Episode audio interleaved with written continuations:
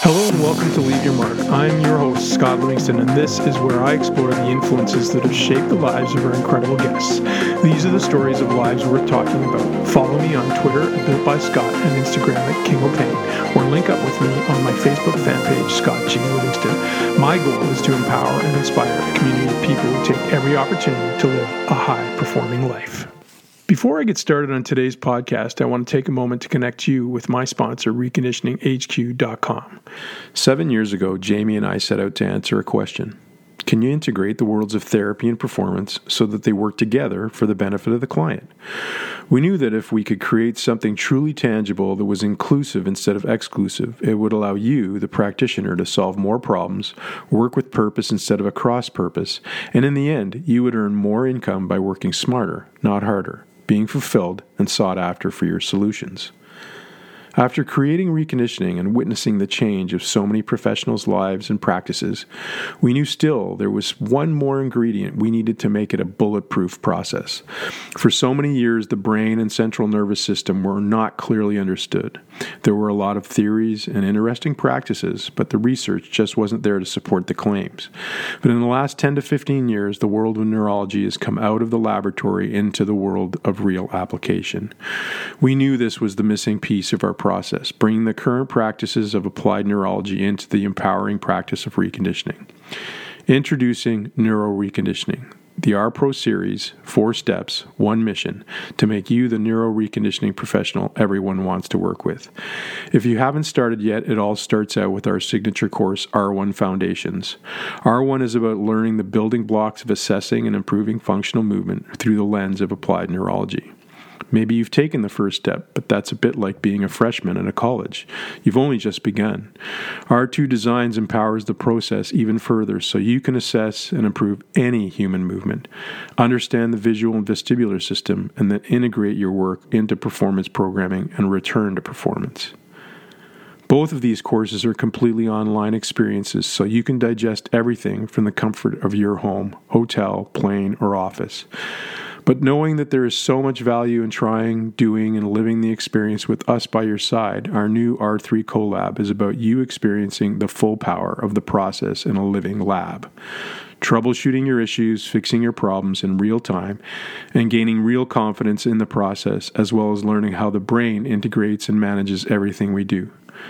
Finally, our R4 mentorship is about exposing your knowledge, refining your approach, and learning through a powerful feedback process so you can be a reconditioning professional everyone wants to work with.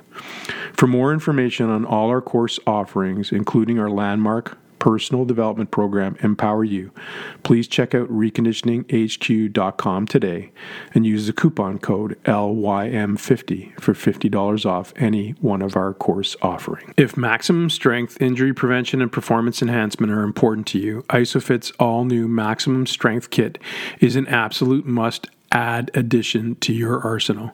Requiring less than 7 square feet of space, ISOPHIT's cost saving design provides over 2,000 pounds of resistance for millions of isometric based strength exercise.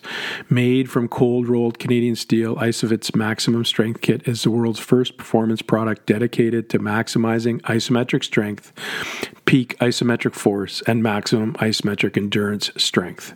Since 2015, ISOPHIT strength products have proudly strengthened and stabilized athletes in the NFL, NBA, MLB, NHL, and UFC.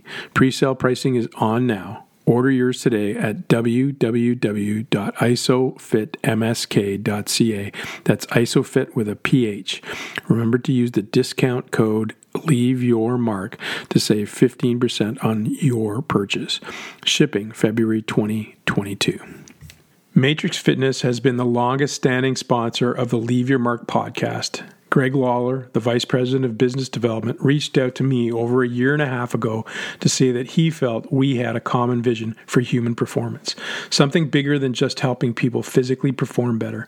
Their mission aligns with my mission the idea that by creating the fertile soil for everyone and anyone to start or continue their personal performance journey, we will be here to help you do it. Matrix is one of the biggest brands in fitness and performance equipment today, but they are more than that. They are about helping you reach higher, explore your possibilities, and stay in the game, whatever your chosen path.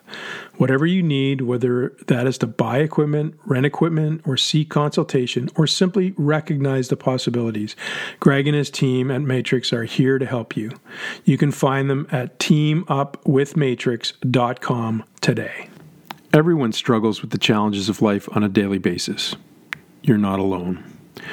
But if you're like most people, you feel alone, even when you're in a great relationship or a good work environment, because it's so hard to honestly reflect on your insecurities and obstacles with the people that you love or serve. After all, everyone wants to present themselves as being on it, prepared, ready to meet the challenges of life head on. But you know that's not how you always feel inside. Do you sometimes feel as though just having someone to bounce your ideas off of would be something you needed? Maybe you wish you just had someone who would listen to you so you could vent without the fear of judgment. The LYM Life Lab is about real mentorship. It's about me listening to you, connecting, empathizing, realizing, and reflecting so you can make better decisions, create your own change, and live a life of fulfillment and joy. It's not about living the perfect life, it's about living a better life. One you design, craft, explore, and experience within a safe place of objective perspective and honesty but no judgment. In the coming weeks, I will be opening this program up to an exclusive group of people people who want to see real change in their lives and are willing to work towards real growth. This isn't a program for everyone, but if you're up for the challenge, you'll want to pay close attention to how to be included in this powerful experience. Stay tuned in the coming weeks for how you can be an instigator of your own change. Hello and welcome to Leave Your Mark. I'm Scott Livingston, and today I have the pleasure of speaking with James Gardiner. James is an athletic therapist and strength conditioning specialist, holds a master's degree in kinesiology and health science, and is a hatha yoga practitioner. He held positions as head athletic trainer in the Blue Jays system, as well as a rehab coordinator role at York University, and various therapy, conditioning, and sports injury rehab roles, including working within the York University Athletic Therapy Program. Most re- recently, he acted as performance consultant with the University of Bahamas and created a wellness lifestyle programming for professionals and students during his three time time there. I'm going to stop and do that again. That's the first time I've ever. Hello and welcome to Leave Your Mark. I'm Scott Livingston, and today I have the pleasure of speaking with James Gardiner. James is an athletic therapist and strength conditioning specialist, holds a master's degree in kinesiology and health science, and is a hatha yoga practitioner. He held positions as a head athletic trainer in the Blue Jay system, as well as a rehab coordinator role at York University, and various therapy, conditioning, and sports injury rehab roles, including working within the York University Athletic Therapy Program. Most recently, he acted as a performance consultant with the University of the Bahamas and created a wellness lifestyle program for professionals and students during his time there. His new venture, FIRSTAR Therapy, sheds light on performance wellness, encompassing personal growth and coaching athletes to access more of themselves for what they do, whether it be sport, daily life, or vocation. He has also developed his own podcast under the same banner and regularly interviews athletic therapists to shed light on their accomplishments. Above all this, he is also a husband and father, and I am pleased to have him here today. Welcome, James. Hey, Scott, man, thanks for having me on. Uh, a pleasure, and uh, I look forward to, to chatting with you as always. So um, let's go back, dude. Uh, you were born where? Grew up where?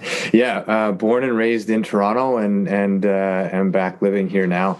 Um, grew up uh, doing all the things, sports and other things. Lucky enough to have all those opportunities growing up. Had uh, have three siblings, uh, all fairly active, and and each one of us went on to do uh, very independent and individual things. Uh, I remained in the sporting realm uh, in whatever capacity I could, and and sort of you know try to stay in that space as often and as regularly as possible now. So, what drew you to baseball? Because I know you're a big baseball guy, and baseball is not, you know, when you talk talk to the Canadian amateur athletes, so to speak, baseball is not the first sport that comes to everybody's, you know, mouth, so to speak. So, how did uh, how did you get uh, attracted to that, and then sort of follow that dream? Yeah, um, that's a good question. I, I, can't go back that far in my own memory, but uh, I think I was. It must have been something to do with the shape of the ball or something like this, or, or the things that were going on behind the scenes and not all the action up front of baseball. I think sort of some of the uh, uh, maybe some of the more uh, chess-like principles of the game. I guess you know some of that uh, some of that hard thinking and and not so fast speed because it's not really uh, it's not really how I function. I don't think in terms of all action all the time.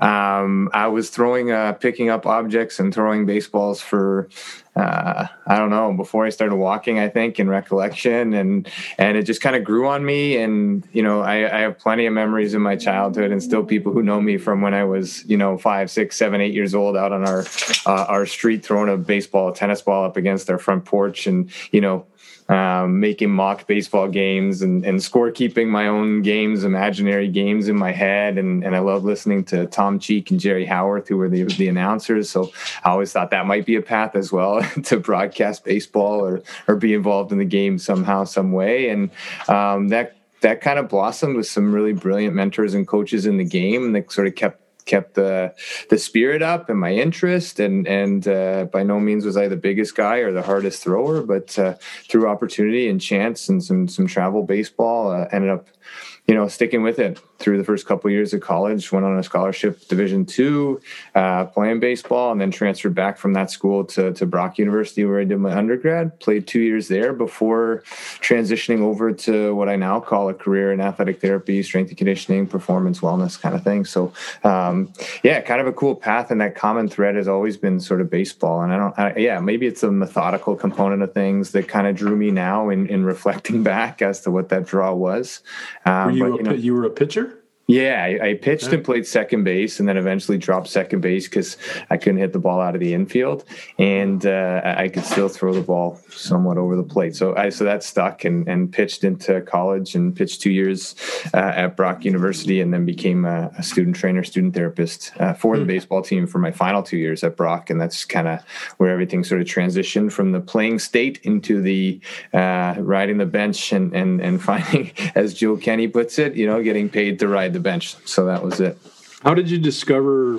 You know, it's I, I kind of find it interesting to unpack, or how you discover the ability to throw the ball to the degree that you become a pitcher versus just being a, a player in the infield, so to speak. How does that sort of conversion moment happen for you, or do you remember it? Yeah, I don't really remember it as the, a distinct sort of transition. Mm-hmm. Um, again, maybe the methodical part of things. I, I wasn't going to overpower anybody physically. I wasn't going to throw the ball by anybody, and, and and you know, like they wouldn't be able to hit it because it was, you know, the velocity was too high. But I could certainly think the game and sort of you know navigate navigated this guy setting up this way, or you know, uh, he didn't react well to that pitch. Let me go back in there or go out there, and it was it was a little bit like chess for me, you know, carving it up a little bit and you know not throwing um, not being able to, to break a pane of glass at the baseball, but um, being able to throw three pitches all for strikes and mix them in and out of the strike zone. So it was, uh, I think that was it more for me, I guess. Mm-hmm. Yeah. And so you, um, you play uh, your you play college uh, baseball. You go. You mentioned you went down to uh, the Division two school in the states. And what are, is education a big part of that for you at the time, or are you really just playing baseball and you discover education in some sense?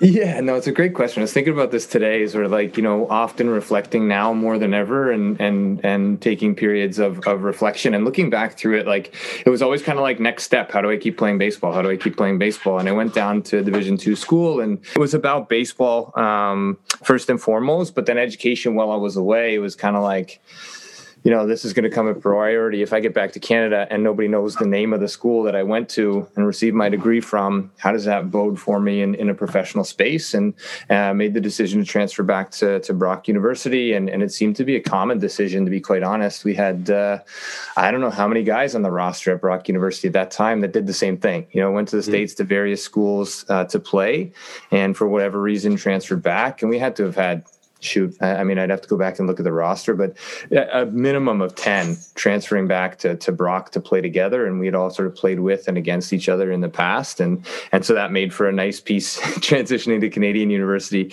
Um, but then the education there became, you know, obvious priority in terms of what meant the most to, to us. You could play a little bit on the weekends and it was still fairly competitive. But uh, yeah, looking back, probably one of the better decisions that I made in, in my life to get back to Canada and get situated. And and then again, that this sort of that cosmic timing of of overlapping with uh, with Joe Kenny and Jim Bellotta and Karen Millar, who are the therapists down at Brock University, and uh, Dr. Andrew Robb now, who's a sports chiropractor, was my student therapist at the time when I was playing. And so lots of dialogue to sort of say, you know, maybe playing isn't the professional career, but you could use your education and your knowledge of the game and, and your education within the game to create uh, something. And so it started very much in baseball for me. Absolutely.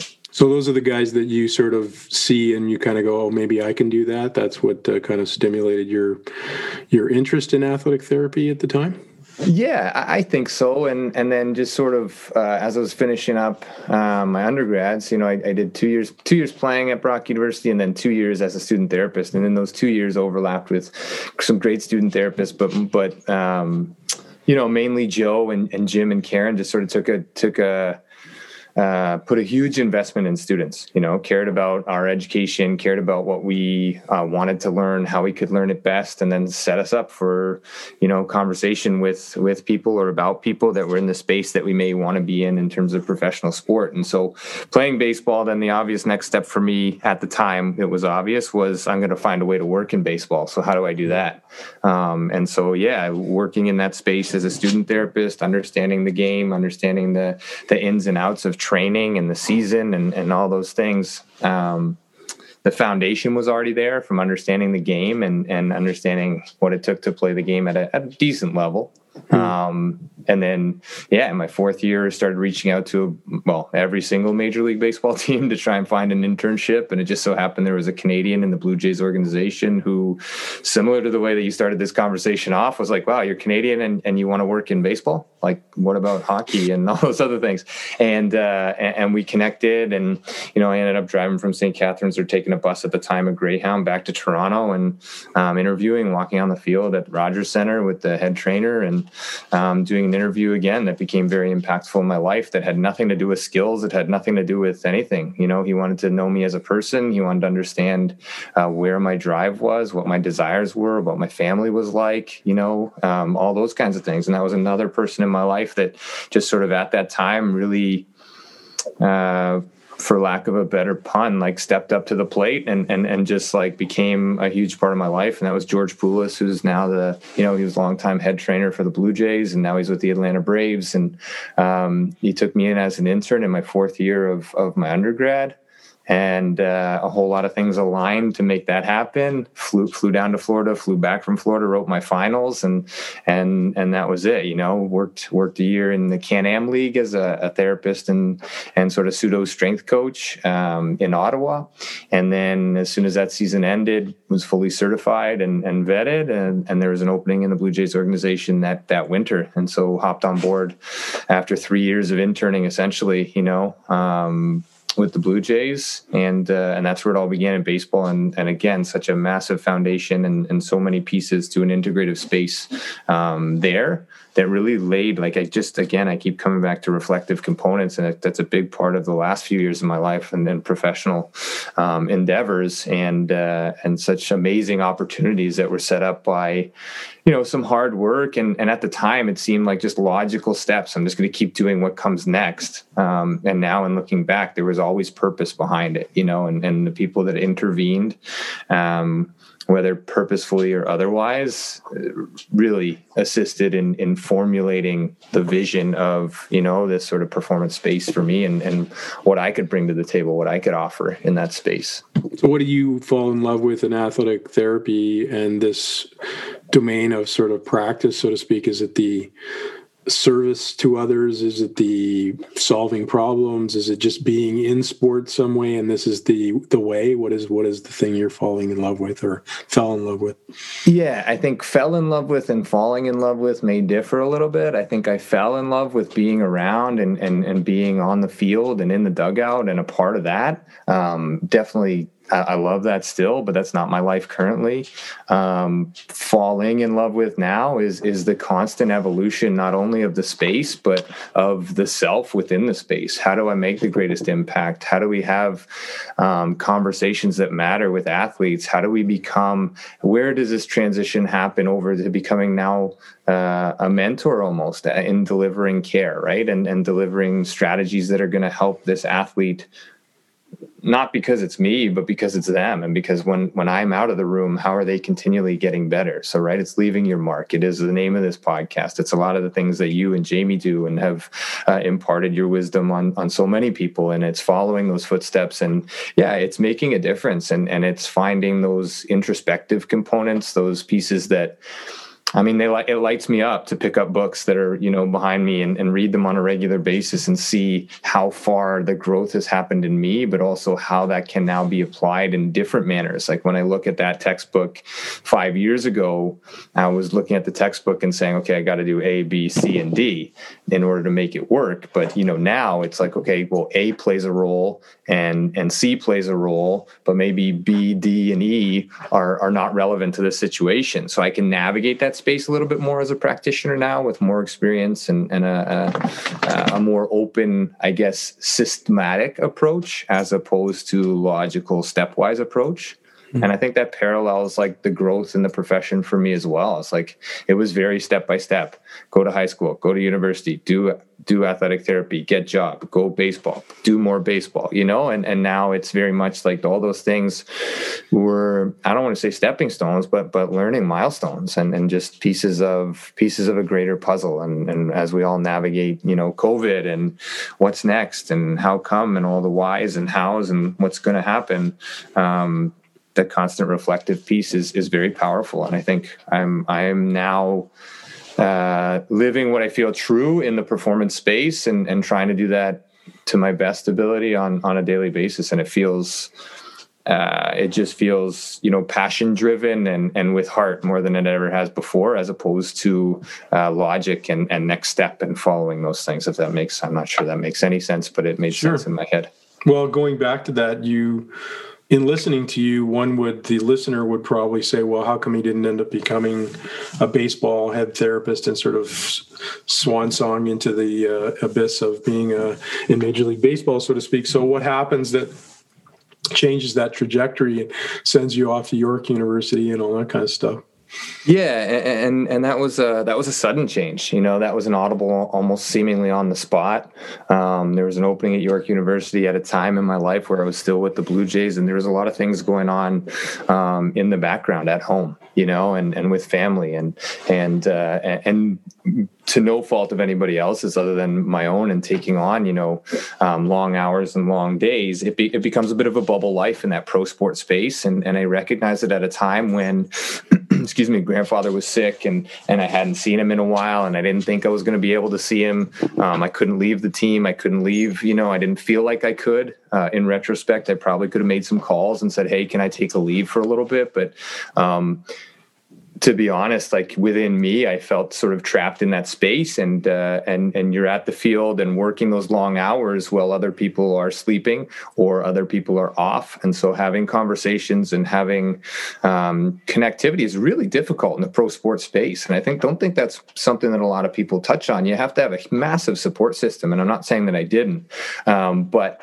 Uh, yeah, so that so the opportunity came up at a time when I felt like I needed and wanted to be at home, and uh, and that was a transition over. And and to be honest, in my first couple years at York, uh, I was probably a bit resentful that I had left baseball, you know, and, and I didn't quote unquote make it to the big leagues. Um, but those were pieces that uh, I could use that influence and, and that space in the or the, my my opportunity and experience from the professional space in a setting uh, with university athletes as well as university athletic therapists in an athletic therapy program and enhance what they were doing. And so that transition from the pro space into the educational setting and into the profession of athletic therapy on a regular basis and for the future of the profession again a, a massive stepping stone and sort of learning opportunity not only for um, for myself but for those around me. And then in looking back those first couple years at york i was um, very professionally driven. I was 16 hour days. I was still you know we're going to treat at 4 a.m when we get back from bishop's university off a football trip and an exhibition game. I was still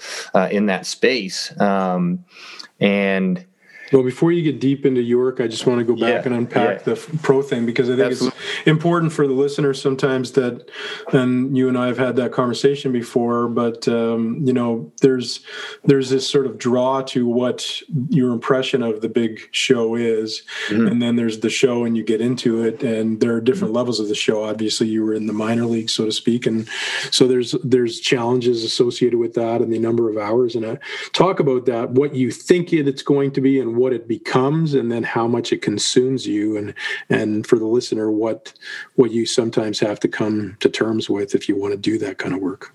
Yeah yeah. And i think what you think it is and what it becomes are um, very individualized. Again like it's going to be person to person how you absorb your time and how you dedicate yourself or choose to uh, spend your time while you're at the park or or in the gym watching guys lift or helping guys lift or train or all those other things. Um, what it becomes is is your life. You, it ends up being your family, right? You have a, 30 man roster, uh, you have a six man staff, you have uh, um, a strength coach. If you're lucky, you have uh, an equipment person, you know, somebody in the clubhouse, and those become the people you see on a daily basis. And so there's nothing wrong with that. That's a massive support system in, in and of itself. And I think that's also uh, crucial to point out. It's not like you're there alone and, and, you're the only one in it. So there becomes this sort of, I guess we can call it a brotherhood or like a, you know, a human element to things that um, within the professional space you can uh, navigate with those other people.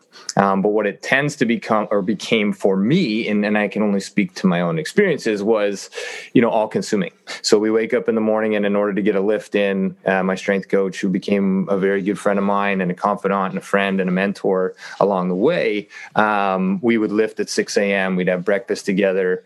Uh, he'd go to the stay at the gym, have the guys come in to lift. Uh, he would monitor them. I would go to the field, wait for the guys to come in, do some early treatment. So you're you're at the field, you know, 12 10 to 12 hours a day and and then by the time the game's done and you wrap up with post game treatment you're looking at you know a couple more hours after the game typically maybe 45 minutes on on a quick night.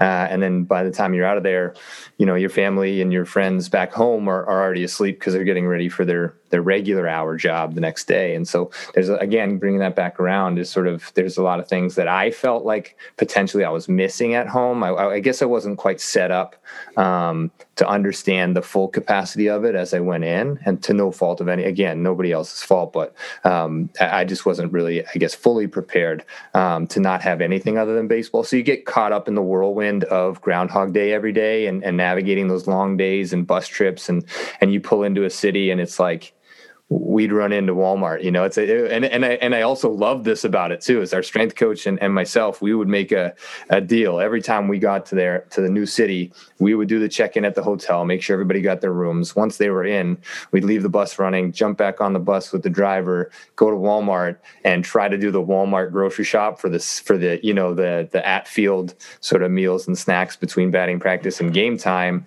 uh, in under in under twelve minutes. Like because Walmart's all set up the same way, right? So we would always have a game plan. You go left, I'll go right. I'll meet you at the cash in eight and a half, and we'll see if we can get out of here in twelve, so we can go go back to the hotel, mix in a nap or something. But um, yeah, so so what it looks like on the outside, what it feels like on the inside, not not drastically different, um, but the experience. You know, I, I don't, I wouldn't give up any of those days though. You know, you walk out to the field and you're listening to to guys just chatter about last night's performance or what's coming up, or or talking about you know whatever's going on in the world. You still get political inference you still get uh, dialogue that's not baseball, um, and and it's it's a great office, you know, where you're outside and, and you're back and forth between the field and the clubhouse. But um, yeah, and then and and I think those are some of the pieces that you start to navigate when you're in it, right? Like you you really gotta uh, dissect how much time you have for those other things and what are those other things that become priority or or you know potentially problematic well did, when did you meet your current uh,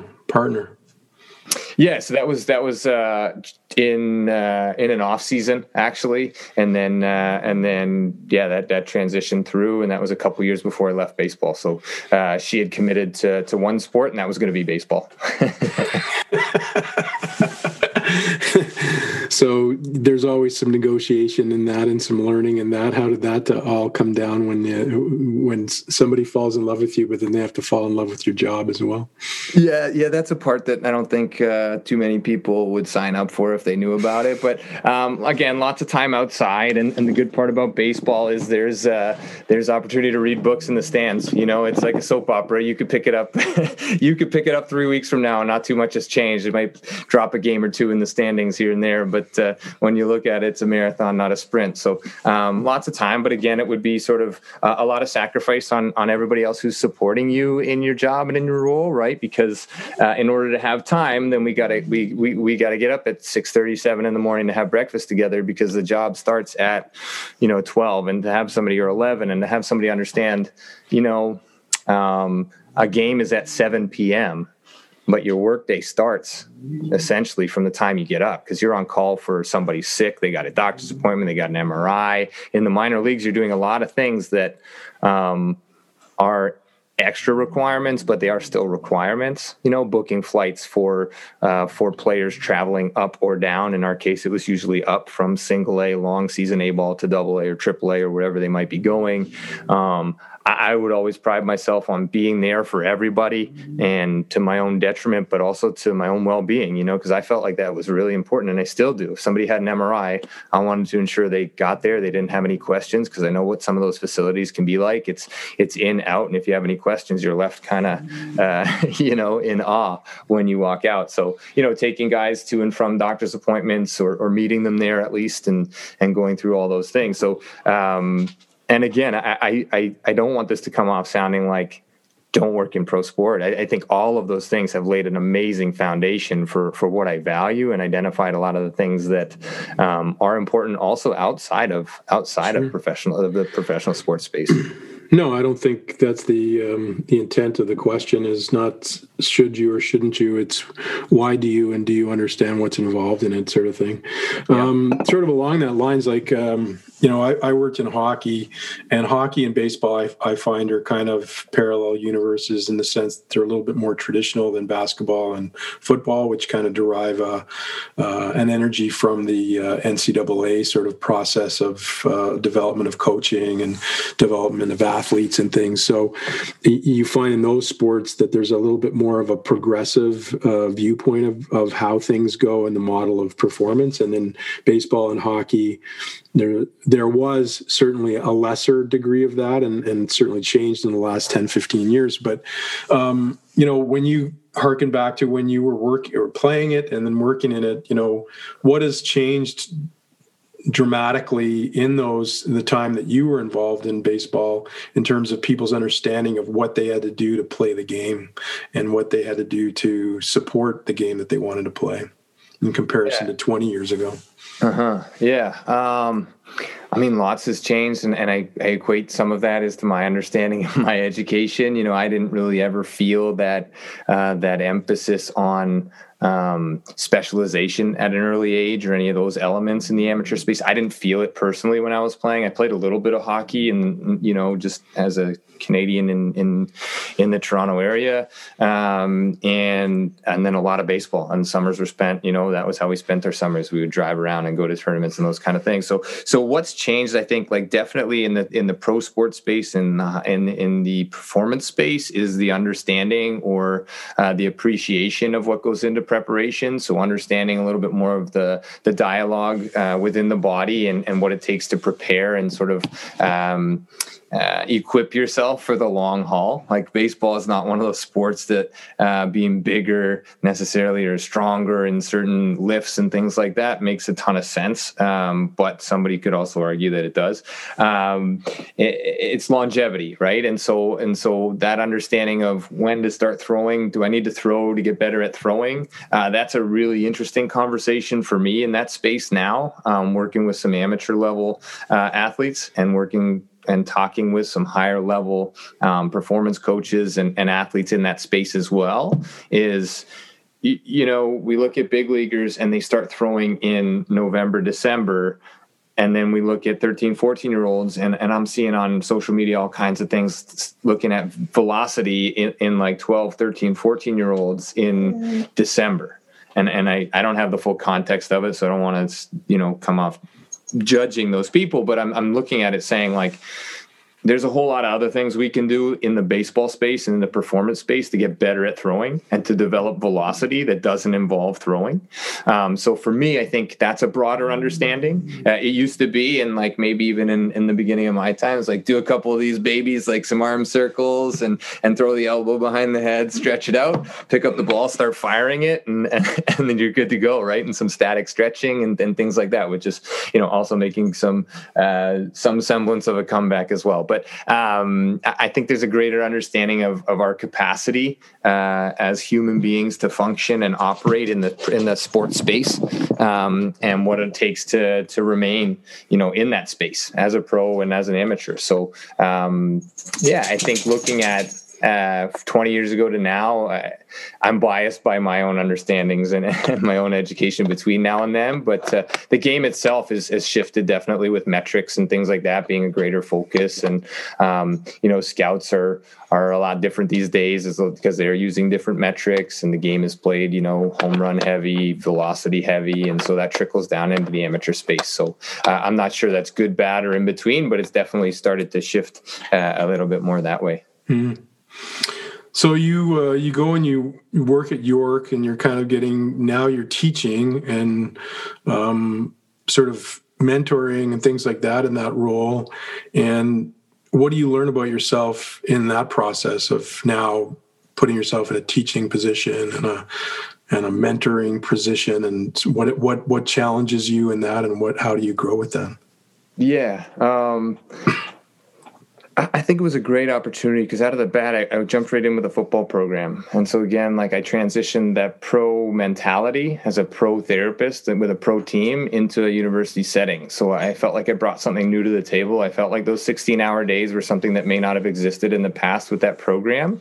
And so, having students see that and understand that it's going to take a whole lot more than just sort of showing up five minutes before wrapping an ankle and then walking out to the field and hanging around for a little while. Um, I could kind of lead by example. So uh, anybody listening to this that was a student at the time, they they heard the you know make khaki cool again kind of speech, and and there's going to be no denim on these sidelines, and you're going to tuck your polo shirt in, and it's going to be you know sort of militaristic in its approach to to therapy, and and that not that it was that way in in pro baseball, but it kind of was. You know, there was a certain way you had to look, a certain way you had to act, um, and uh, and so those are kind of funny points looking back at them, but also I think very valuable for students now in reflecting on those. Is like the professional piece is is definitely massive, and and it creates trust and it creates. Uh, um, uh, may, maybe a little bit greater emphasis on sort of us looking a certain way so that people would understand, you know, what our role is. If we're a little bit dressier or a little bit less casual on the sidelines, then then maybe we're a little bit more on that medical side than we are on that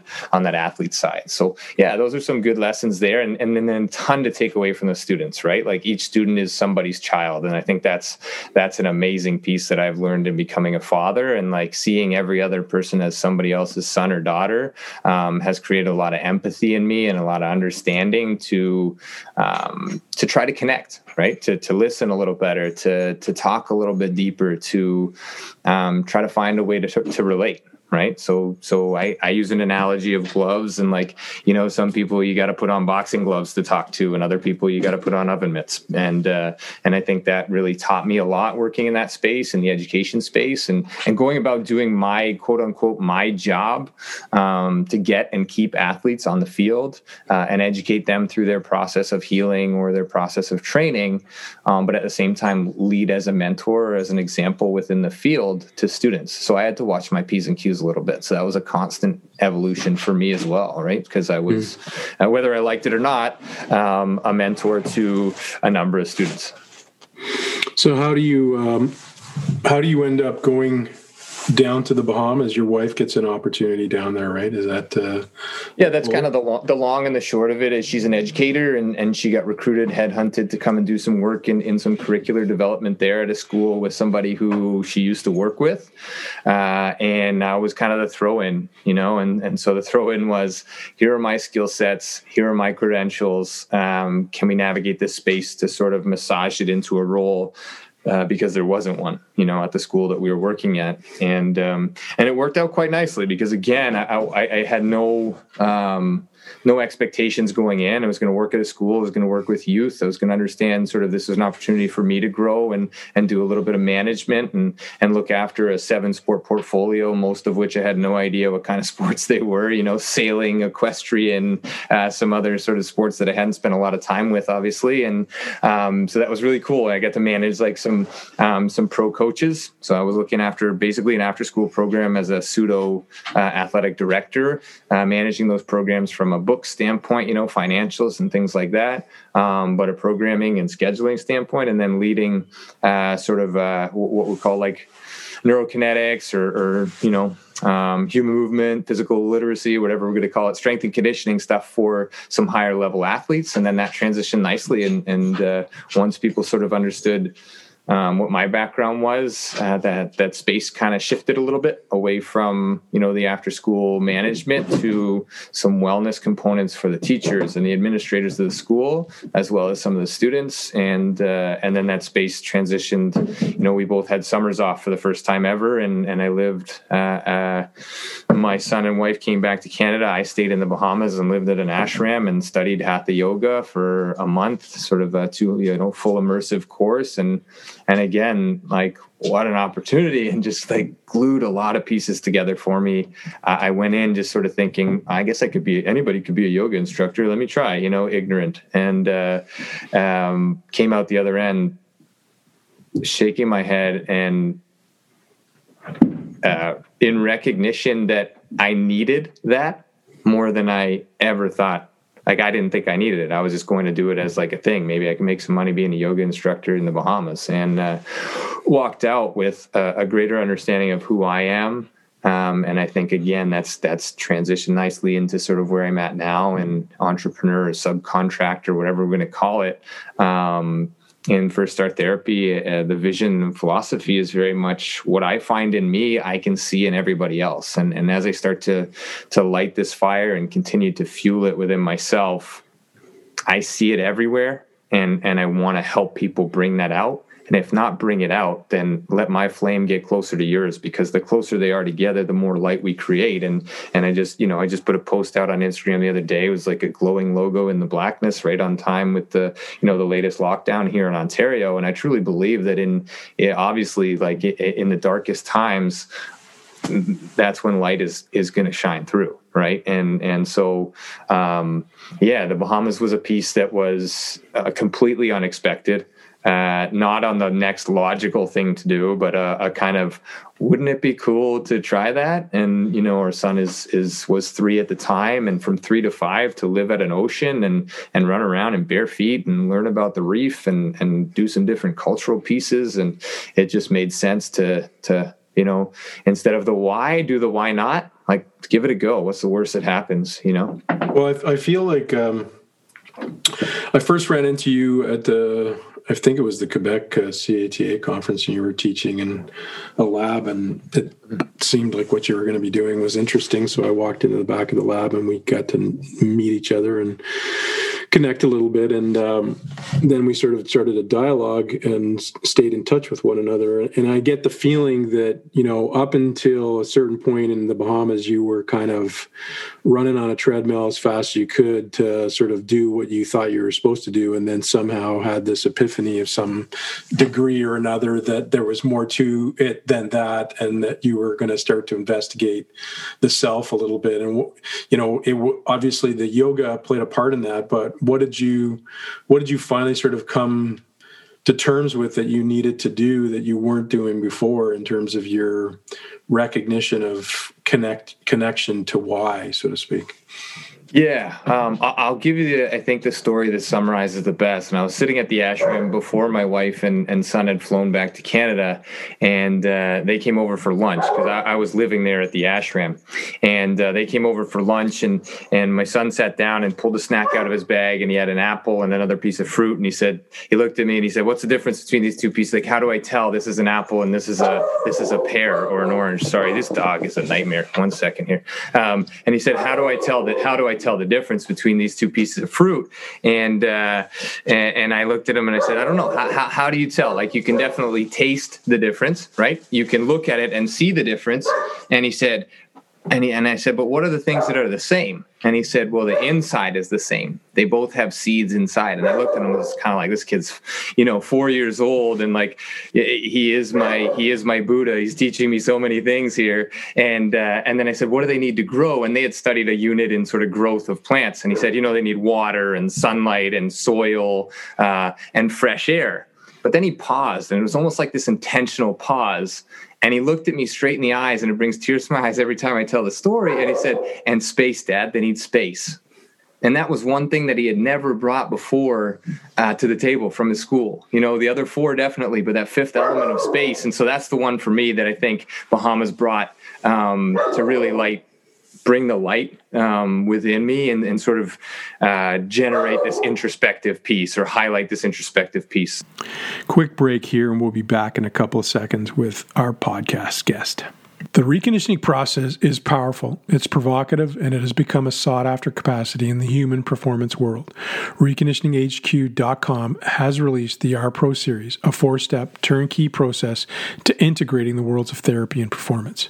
Four steps, one mission to make you the reconditioning professional everyone wants to work with. The first step is R1 Foundations, and it's recently been turbocharged with the injection of applied neurology. We are extremely excited about what this new capacity is going to do to your ability to solve problems and serve your client. For more information about the R Pro series or any one of our empowering courses, head over to reconditioninghq.com and take advantage of our free 5 hours video that takes you through our groundbreaking method of improving mobility. Do you let $100,000 walk out of your rehab business every year? If you're like most businesses, you do. Operating your business under a fix or release model drives your client revenue out the door. For less than $10 per day, ISOPHIT's line of strength products can change your revolving door of lost revenue into a flourishing rehab prevention and performance training business. Call them at 1 866 2 ISOFIT I S O P H I T and strengthen your rehab business bottom line today. Matrix Fitness is a global brand of fitness and performance equipment with over 7,000 employees worldwide. Their expertise and capacity in this world are exceptional, with over 500 products that cater to the medical, fitness, and athletic performance markets. But they want to do more than provide product. They want to help you thrive as a performance professional or business person. They are here to help. Whatever your problem might be, they are ready and willing to help you find solutions. Greg Lawler and his team at Matrix can be contacted at teamupwithmatrix.com. And believe me when I say this, they will make a difference in your success. We're back enjoy the rest of this podcast. That that story kind of summarizes it for me. That growth piece um, and and that space, and I think that's what it did for me. It created the space to step back and stop taking all of the skills and all of the courses and all of the degrees and all of the letters so seriously, and really truly look at what is it like what is it? What is the why? And and being in a space where physically you can go to a beach and look out at a horizon on an ocean and see my gosh this is a massive place that we're in.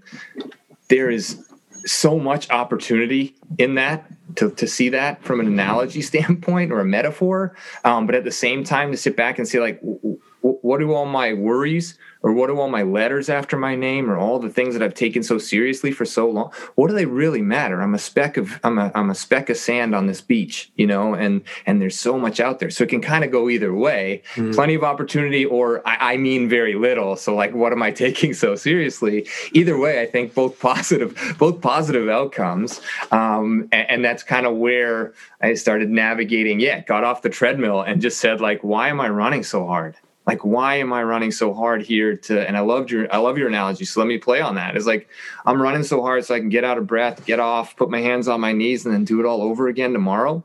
Like, why, why don't I go for a walk and like feel my toes in the sand? and like sit in the ocean or look out to the horizon. So um, I guess those are kind of it. And and like the opportunity to go to an ashram um, would never have happened if we didn't take that risk and do the why not of like why not take a risk here and just try something completely off the wall when it comes to sort of like you go school school school work work work you know those kind of things. So you're also down there for one of the most destructive hurricanes in that region's uh, history. So yeah. what do you what do you learn about community and self from from that experience yeah, it's an interesting place um, to begin with. We were in a very affluent part of of, of New Providence, um, Nassau, um, and and so to see it, it, there's a lot of different people um, from different parts of the world.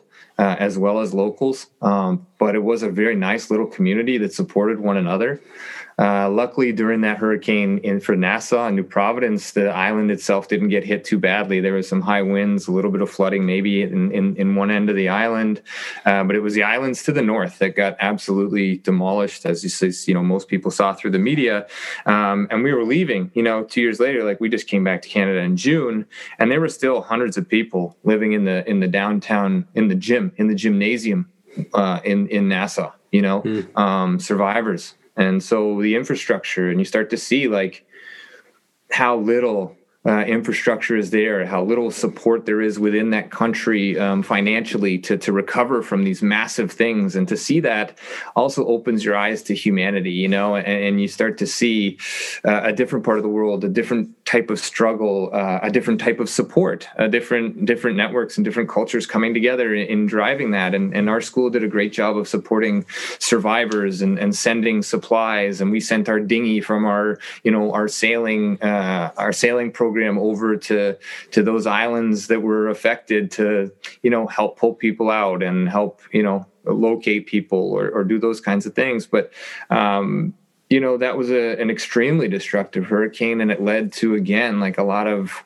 um, turmoil and pain uh, but also brought a lot of the light uh, in the darkness as well of, of, unity and and and bringing people together. So those are all like life lessons taught through um, experience and and you know thankfully uh, us and everybody close to us it, it, didn't have a massive direct impact um, but certainly seeing members of that community experience family members and, and other people the destruction that that took it, it takes um, it takes a part of you as well as a, as a human being you know to to to look at that and say like not oh look how lucky i am but wow like we're all in this together. There is no divide between us here. How, how do i do my part? And so i think that was again another piece of it that um, that became uh, a very humbling experience a, a growth experience and and to tail off of that there was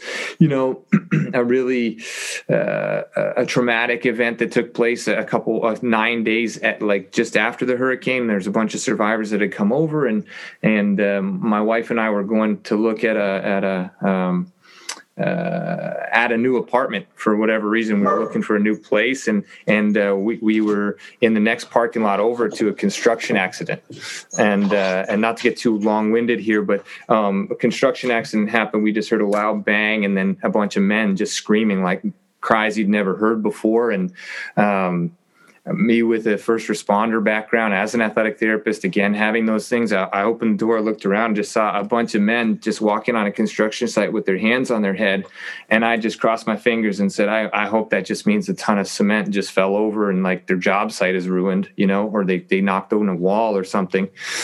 I went into the scene and, and, and uh, a, a, man had been knocked off a third story building with a pile of cinder blocks and i won't get into the details of that but it wasn't pretty. Basal skull fracture quite obviously. Looking at that um, a bunch of men who have no background in, in anything um, i'm calling to my wife to bring over blankets and, and whatever to cover him up from shock and not let anybody else see this and send everybody away. Eventually a doctor comes out um, of the grocery store next door and uh, and and I have this man in my hands at this construction site, and and he passes away in my hands with a doctor next to me, and and I don't say this in any other meaning other than like this was a true expression of of humanity and and watching somebody's life leave their body. Um, it was traumatic for me at the time but the reason i bring up the story is because i went to a trauma center uh, to deal with that to have somebody talk to me about it a little bit in a group setting and there was a lot of um, a lot of people who were providing support for survivors um, and there's a big divide in, in the Bahamas between Bahamians, local Bahamians, true Bahamians, and, and Haitians. There are a lot of uh, undocumented Haitians, and there are a lot of undocumented Haitians being brought to Nassau because of the, the survivorship in the hurricane. And um, it very much in that room talking about the people who were helping became an us and them, Bahamians and Haitians. And I was Canadian. I was only non-Bahamian in the room. And, and I said, I'm not here for this purpose. Like I'm not here because I'm trying, I'm dealing with the same trauma as you, but I am dealing with trauma. And I said, you know, um, but the one thing that I can hopefully do in support of you is to help you understand that help comes in a lot of different forms but I'm not sure that it's help if it's us versus them. I'm not sure if that divide is is true help if there's still that divide. And I said you know 7 days ago or 9 days ago I held a man in my hands as he passed away and it just so turned out he was Haitian. And not for 1 minute did it cross my mind this is a this is anything other than a human being. And um, those are the pieces that come from uh, having the background, having the understanding to respond to an emergent situation, um, but also having that opening within me uh, to go and, and, accept help, to go and, and and and go to a trauma workshop with a bunch of people I don't know, to offer my experience. Um, and you've touched on it, and lots of people have touched on it recently. Like nobody has to be an expert to share their story, and I feel like sharing stories is a healing mechanism as much as it is a teaching mechanism.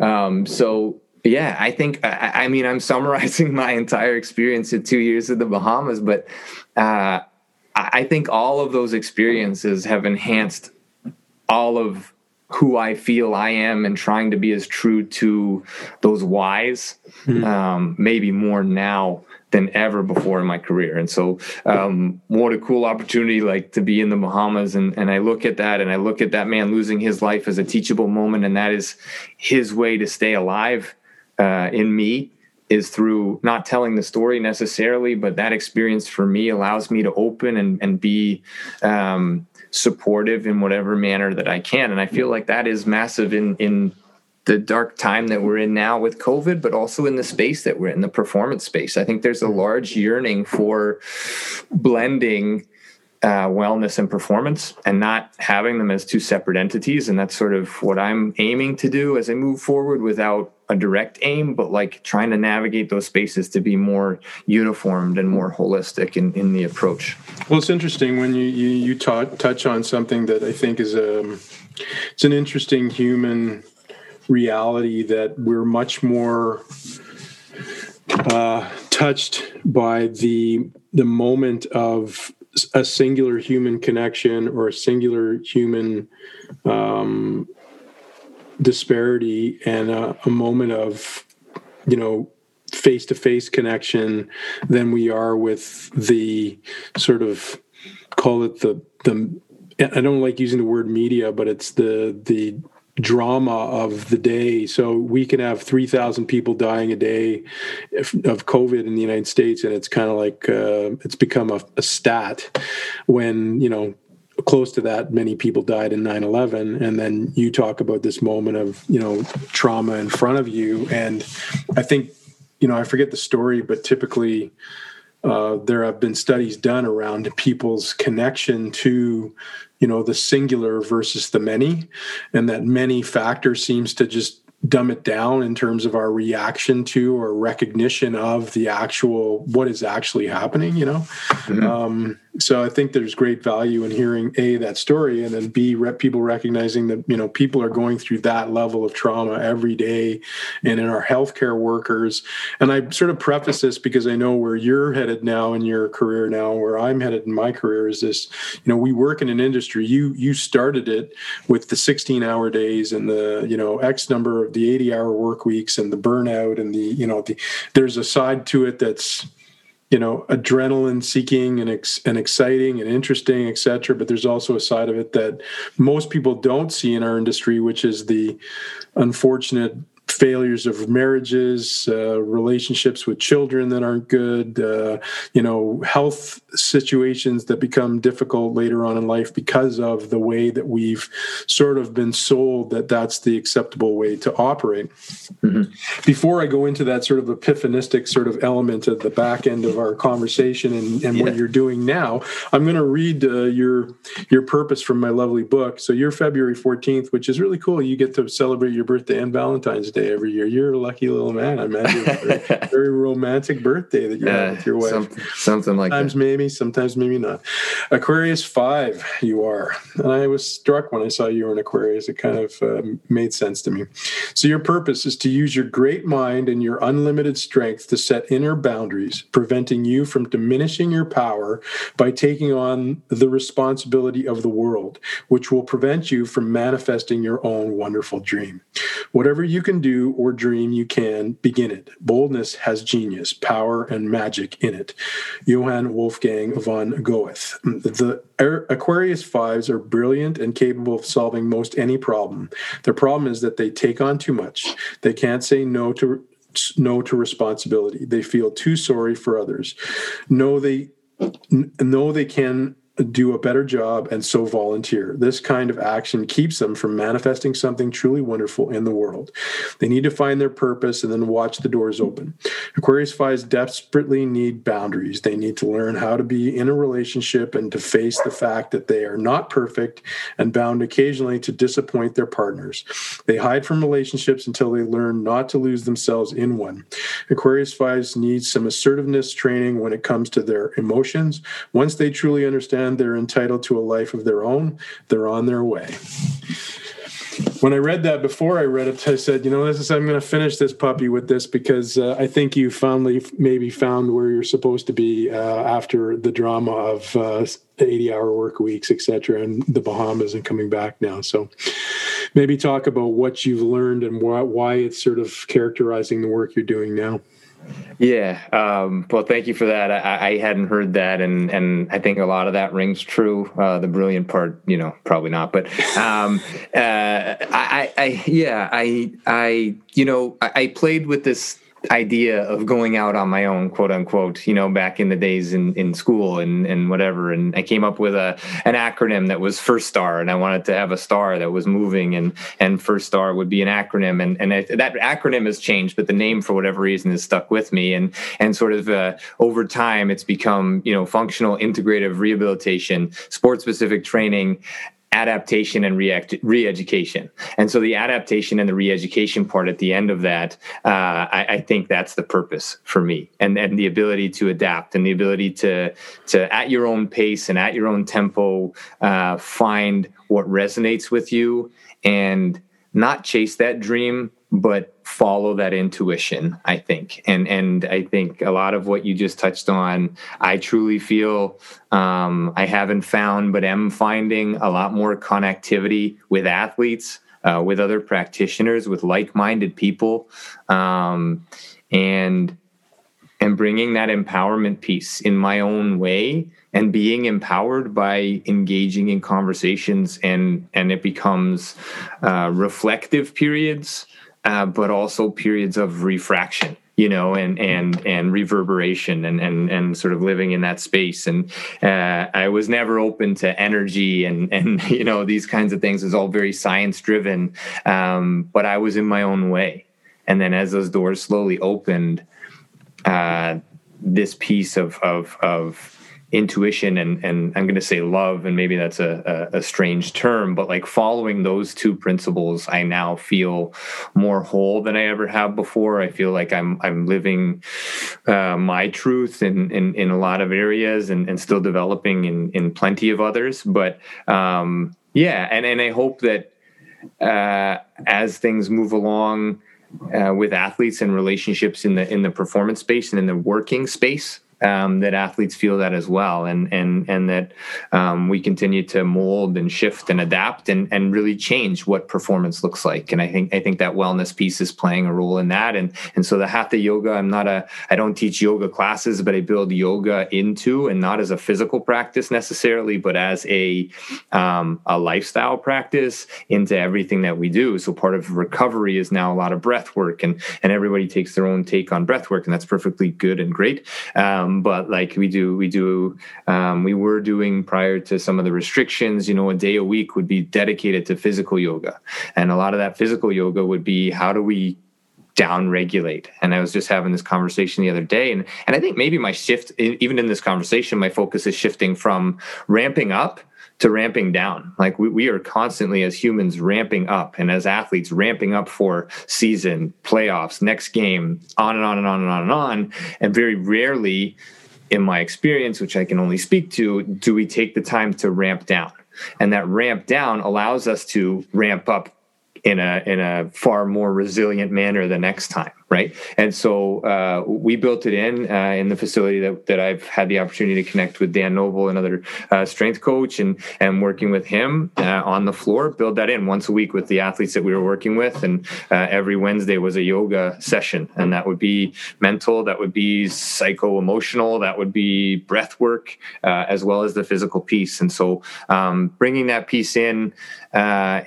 in, I guess, my own take on it as part of a systematic approach to performance uh, has been a, a, really cool venture for me, and and a and a I don't prescribe things. I, I, I, just kind of feel off of the energy, and you know we have a framework, but uh, really allowing that to build in naturally into athletes' lives. And if there's some resistance to it, then really trying to investigate like what is that resistance and what is the reason for that resistance. And and just because you haven't done it before, maybe that's that's and, and sort of creating maybe a little bit of of nudging the door open for others to explore it, but not forcing it down their throats because because that's not uh, that's not um, the manner in, in which I believe things work work anyway. But uh, I don't know if that even answered your question. what have you enjoyed about um, podcasting so far? The interview process that you're doing with uh, yeah, it's a lot easier for me to therapy. It's a lot easier for me to ask the questions and listen to people's stories. Um, I'm, I'm not the most uh, cohesive in my answers. I, I, sort of tend to follow a thought and then it transitions to another one. But um, yeah, hosting has been amazing. You know, it's allowed me to do some research on people. It's allowed me to connect with some other people. It's, and then again, it's it's coming back to that Aquarius that you read there. It, it's been an opportunity to connect others and connect with others and connect people through uh, a medium in this time where we've been forced to go online.